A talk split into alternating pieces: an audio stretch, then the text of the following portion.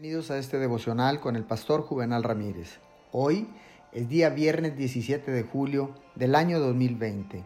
La palabra del Señor dice en 2 de Timoteo capítulo 2 verso 21.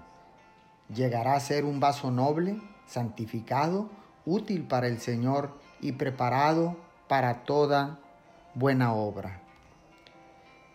Todas las personas que se dedican a la obra de Dios deben de enfocarse o debemos de enfocarnos en el dar y recibir el favor y la gracia de Dios. Se debe recalcar que no habrá ningún resultado y tendremos una mala experiencia si desatamos una palabra sin objetivo ni poder. Todo esto viene y fluye siempre de la falta de gracia. Y la falta de gracia fluye de la falta de oración. La gracia poderosa proviene de una oración poderosa.